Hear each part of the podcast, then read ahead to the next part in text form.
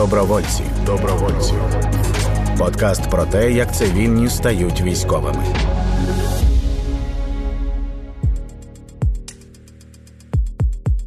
Всім привіт!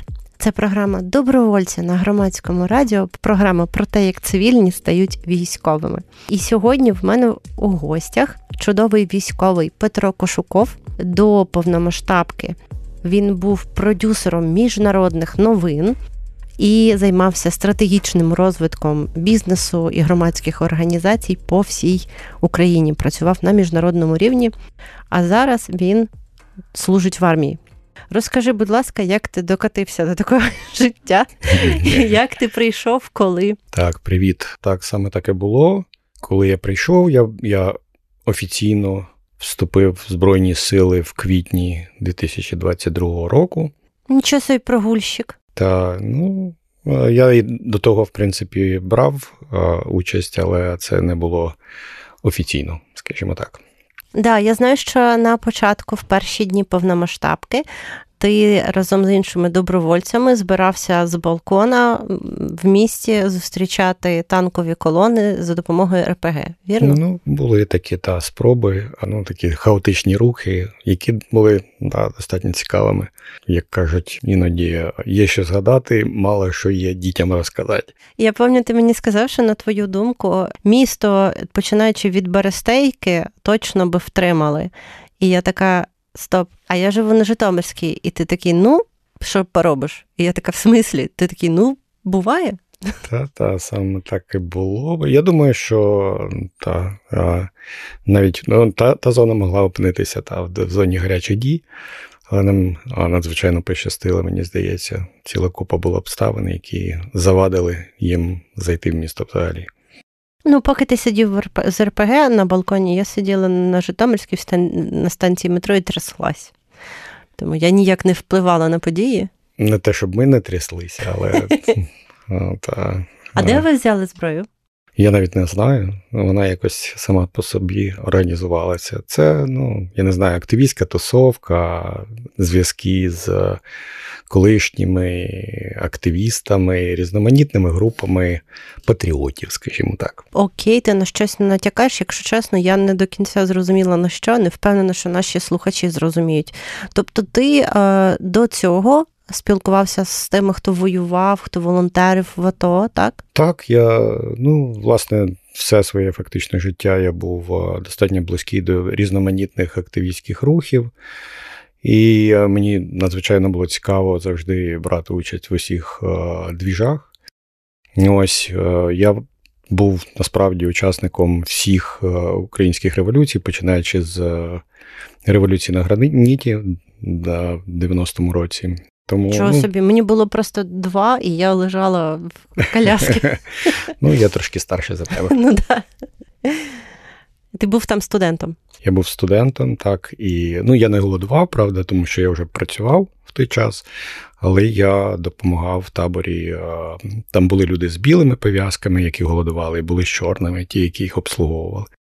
Ну, от я, власне, був тим, хто обслуговував цей табір. Після того ти був на Майдані? На всіх майданах. На всіх майданах. А окрім України без кучми, бо ще в цей час я вчився на магістерці в Сполучених Штатах. Ага. Е, Розкажи про магістерку в Сполучених Штатах. Яка І... в тебе спеціальність? Я є магістр з е, суспільного управління, яке у нас дуже часто переводять, е, перекладають неправильно як державне управління. Насправді це або державне, або ну, неурядове, все, що не пов'язане з прибутком. Ось я просто подався на програму, яка фінансувалася за рахунок грошей американських платників податків. Я двічі подавався. Перший раз я не прийшов, другий раз я прийшов і поїхав на два роки вчитися в Сполучені Штати. Все це було оплачено. І таким чином я отримав магістерський ступінь в. Університеті штату Індіана. Я колись думала про себе, щоб податися на Фулбрайт, була е, вже починала е, заповнювати заявку, але моя мета була в тому, щоб поїхати вчитися і виїхати за кордон жити. І тому я я вже прям була внутрішньо готова до цього. Це був перший раз, коли я подумала про виїзд за кордон. І в цей момент я зустріла своє кохання ми досі разом, і е, я нікуди не поїхала. Ти бачиш, ну які різні долі. Насправді, ті, хто їдуть по програмі вчитися по Фулбрайту, я їздив по іншій програмі. Це була така програма Edmund Маски Fellowship яку, на жаль, вже закрили, вона була подібна до ЖД Фулбрайта. Ось і там є одна вимога, що якщо ти вчишся на цій програмі, то ти маєш повернутися додому або виїхати з Сполучених Штатів, і протягом двох років після того, як ти закінчила, ти не можеш повертатися. Так, я знаю про це, але все одно це відкриває тобі е, можливості. Точно відкриває тобі абсолютно мозок і уяву про світ, який він різноманітний. Це були прекрасні часи, коли навіть не стільки це стосувалося саме навчання, хоча воно теж було цікавим. Просто можливості побачити іншу країну, величезну країну. Дуже цікаво, дуже різноманітно. Я використав ці два роки, крім того, що я вчився, я об'їздив більше половини всіх штатів вільний час. І всі гроші, які в мене там були, десь трошечки була можливість там десь заробити або заощадити, я витратив на поїздки. Так. І як ти попав в армію? Чому ти не поїхав, я не знаю, налагоджувати зв'язки, збирати гроші, популяризувати Україну в США або щось інше робити? Чому армія? Мені здалося, що все, що я робив до того, після 24 лютого, стало абсолютно нерелевантним. Мені здалося, що треба бути в армії для того, щоб відчувати, що ти робиш правильно. Я мав колись ранній молодості досвід, я, я встиг ще послужити в е, радянській армії. Але це було зовсім інше. Тобто це було так давно, що я ніколи ніколи себе не асоціював з армією і взагалі ніколи. Я, Якби, напевне, за рік, певно, за рік, а може навіть за півроку до початку повномасштабної мені хто, хтось би сказав, що я вдягну військову форму, я би просто засміявся. Ось, Але ну і від початку, ну, ти згадала, що я в квітні е, мобілізувався. Від початку я теж не був до кінця впевнений. У мене не було насправді плану, крім того, що я за п'ять днів до війни відправив на захід України своїх дітей і жінок. Так, да, я пам'ятаю твою історію, що в тебе, як в султана, кілька дружин, дітей. Ну ні, не так, як у султана, бо там все ж таки Просто так склалося. Та, та. Так. Окей. І ти доєднався до, до армії. Спочатку ти як е, був вільним стрільцем, а потім куди ти пішов? Як ти потрапив? Я, до армії? У мене були, ну, вже зав'язалися в перші дні повномасштабки, і, ну, в принципі, я людей цих знав ще й до того. Вони були а, в силах спеціальних операцій.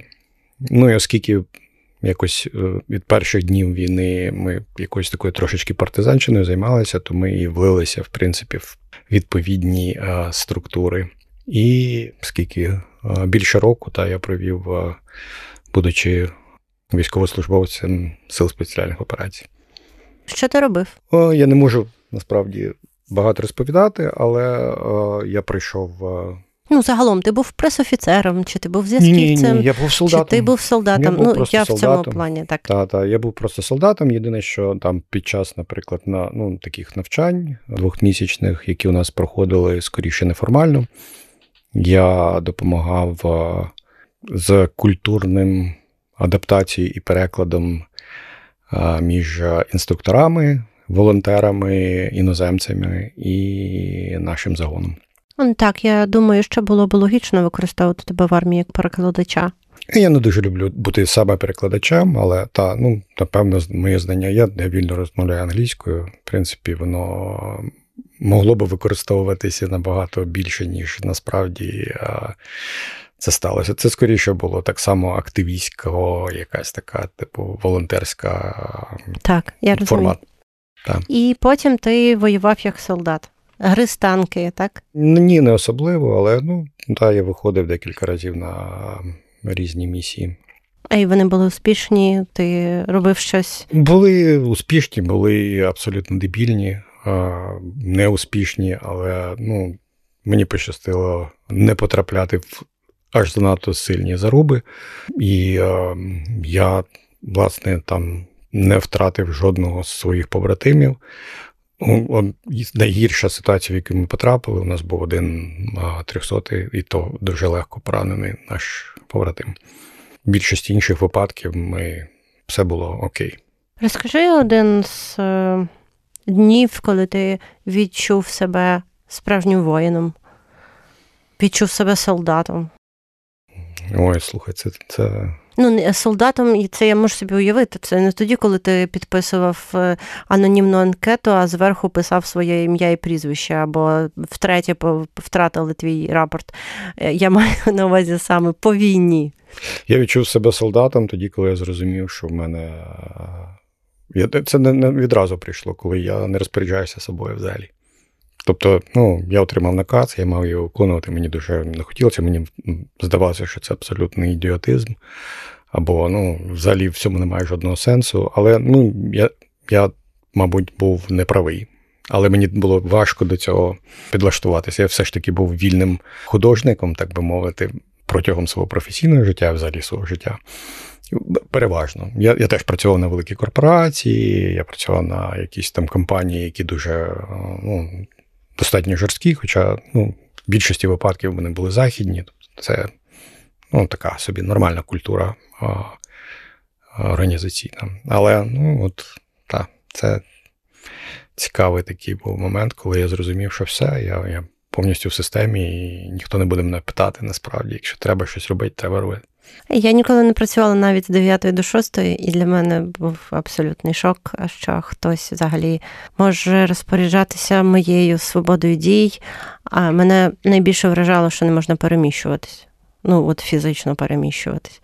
Те, що можуть наказати якусь фігню, або те, з чим я не згодна, або щось е, глупе, це це якось менше. А от те, що я не можу в магазин е, поїхати, Ну, в мене на перших, е, перший рік е, в мене було достатньо просто з цим, тому що у нас був маленький загін, і ну, такі неформальні стосунки все ж таки переважали. Хоча дійсно, та, якщо ми знаходилися десь в якійсь зоні, то ми мали знаходитися там. Ось я це відчув вже пізніше, коли я з ССО потрапив в ДШВ. Бісите мене всі, тому що я я розумію, що це не так, але здається мені останнім часом, що всі, крім мене, служили в якихось більш е, менш затягнутих обставинах, бо в мене був супер затягнутий бат. Ти в шапці, ти відпрошуєшся, щоб пройти 5 метрів, ти спиш отут, ну, типу, такого. Так, я, я, я чув про це, але мені пощастило. Ну, я ж кажу, на другий рік, коли я потрапив в ДШВ, я та, зрозумів, що все, що було до того, було набагато приємніше. Але та, я, ми, в принципі, я і моя група зробили цю помилку самостійно. Ми ми вирішили свідомо це зробити. Ну, Відчули свою помилку вже тоді, коли потрапили в цю ситуацію. Краще служити в ССО, чим ДШВ? Так. А чому? У мене просто є знайомий, який вважає навпаки. Можливо, це звичайно, це твій власний досвід. Просто я впевнена, людям буде цікаво. Хоча я я, я би напевно не узагальнював, тому що так ССО дуже різноманітне. Там є дуже дуже різні підрозділи і різні формати служби. Я думаю, що там в полках ССО там теж ну, все достатньо жорстко. Власне, я я знаю, що там жорстко. Ми були в іншій частині, яка займалася зовсім іншими речами. От, І вона ну, дозволяла нам більші, більші е, гнучкості, скажімо так. Заради чого ти воюєш? Я хочу мати вільну країну. Я хочу жити в Україні, як є Україною, яка є вільною, яка є.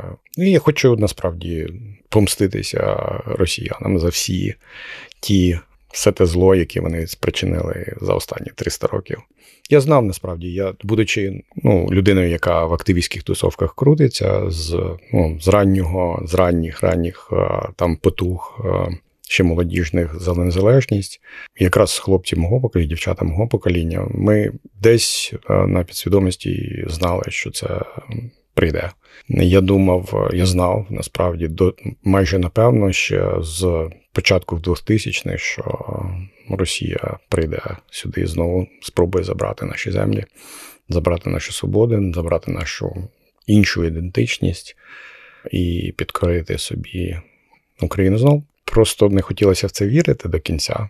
І ну, ми, ми е, люди мого кола, ми, коли ми намагалися про це говорити публічно, ми ну, нас можна було часто потрапити в ситуацію, коли тебе вважають якимось неадекватним.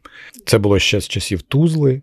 Це було абсолютно очевидно, та, що це приходить з тим режимом, з тим, як воно відбувається в Росії, як затискається, як розвивається їхня країна. І те, що ми інакші, і тут будується зовсім інший уклад, тут будується зовсім інший соціум. Цей конфлікт назрівав давно. Добровольці. Подкаст на громадському радіо. Чому ти не виїхав, якщо знав, що цей конфлікт назрівав? Чому ти не будував свою, своє життя десь в іншій країні? Ти знаєш, мені було цікаво насправді. Я відчував, що це ну, якась динаміка, якийсь розвиток, е, щось, що постійно міняється. Тут постійно щось відбувалося. До речі, ти кажеш, що ти збиралася, хотіла поїхати в Штати і залишитися там назавжди. Не обов'язково там. Ну просто це як е, шлях. Е. Я не знав, що. Що я робитиму? Вірніше, я знав, яка альтернатива десь де-інде, поза межами України, і мені не хотілося такого життя. Чому? Чому? Це скучно. Тут е, тут весело. Тут так, тут весь час якась динаміка. Хто чекає тебе вдома? Зараз? Да, Хто твоя родина? О, У мене є діти. Мій правда, середній син не в Україні, але мій старший син служить зі мною в армії. Він призвався, в принципі, це було наше фактично спільне рішення. Ось, і моя молодша донька теж в Україні, хоча вони провели півтора роки в, за кордоном, але вони вирішили повернутися, тому що втомилися захотіли додому. І вони тут, вони моя родина. У мене є мама, вона вже досить е, теж досить солідного віку. Ось, ну. Якщо нас слухає якийсь чоловік, схожий на тебе, хто вільно говорить англійською, працював в міжнародних корпораціях, і він зараз думає, чи не піти йому в армію. То що ти йому скажеш? Я би йому сказав, що та я думаю, що треба це робити. Чому? Тому що нема нічого більш важливого, ніж відстояти нашу країну зараз. А у нас досі немає впевненості в тому, що ми зможемо це зробити тими силами, які є в армії. Армія дуже дуже недосконала. Вона, ну м'яко кажучи, та це це, якщо говорити про всі наші інституції, всі наші ну, всі люди знають, що ну, у нас не не, найкраща держава в світі, то армія це там на порядок ще гірша заскорузла структура, яку треба міняти. І якщо в неї не буде вливатися люди, які, у яких є клепка в голові, люди, у яких є досвід, яких є знання, то наші шанси її змінити на краще, ну вони не збільшуються. Треба їх збільшувати. Треба просто заходити і міняти.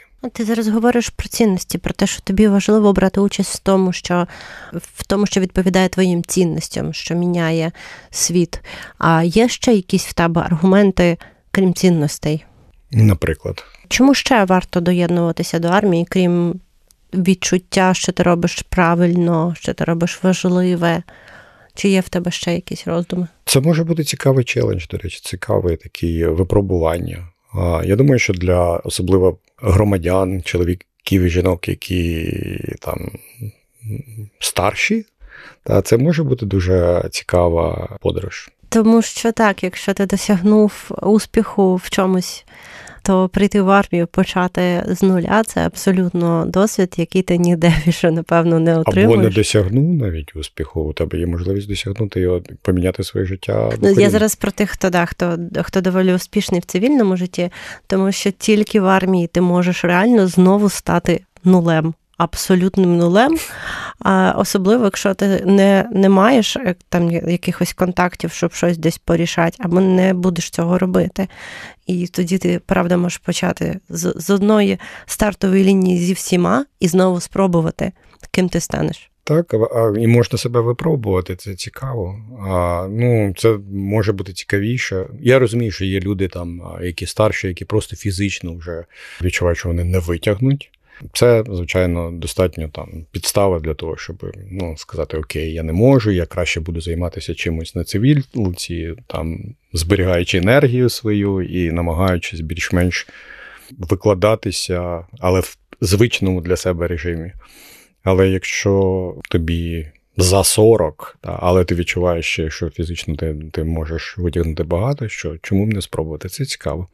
Це цікаве просто випробування. І крім того, ну я знаю, що в багатьох в цьому віці виникають вже якісь там там кризи середнього там чи віку. Це непоганий спосіб спробувати цю кризу подолати.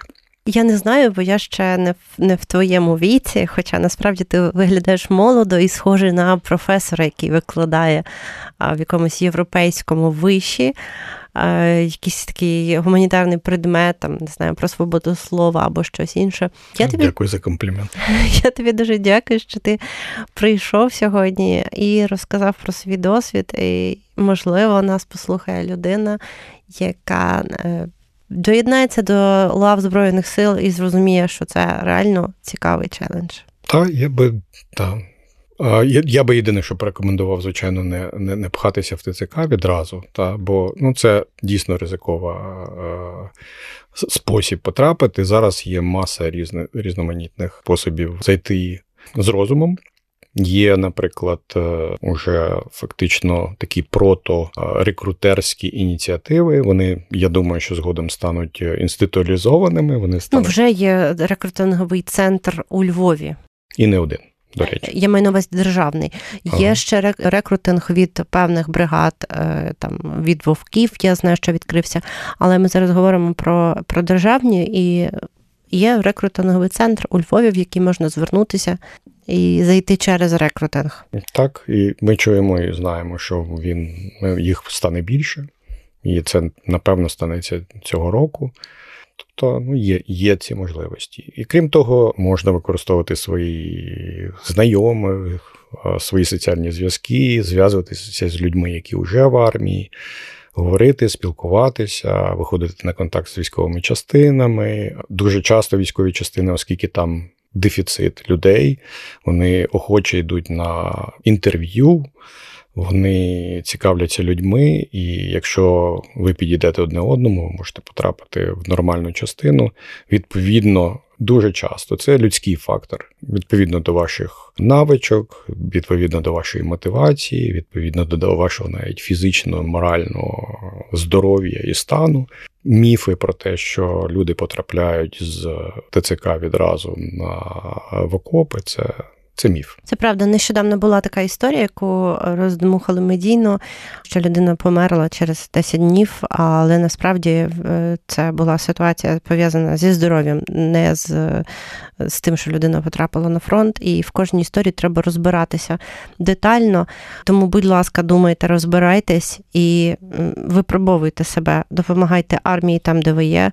Думайте про майбутнє, про те, що нам потрібно вистояти. Нам потрібні люди е, в українській армії, нам потрібні волонтери, нам потрібні свідомі громадяни. Дякую, що ти прийшов сьогодні до мене в ефір, Петро. Дякую. На цьому будемо завершувати. Ви слухали добровольці на громадському радіо. З вами при мікрофоні я, Аліна Сарнацька. Добровольці. Подкаст про те, як цивільні стають військовими.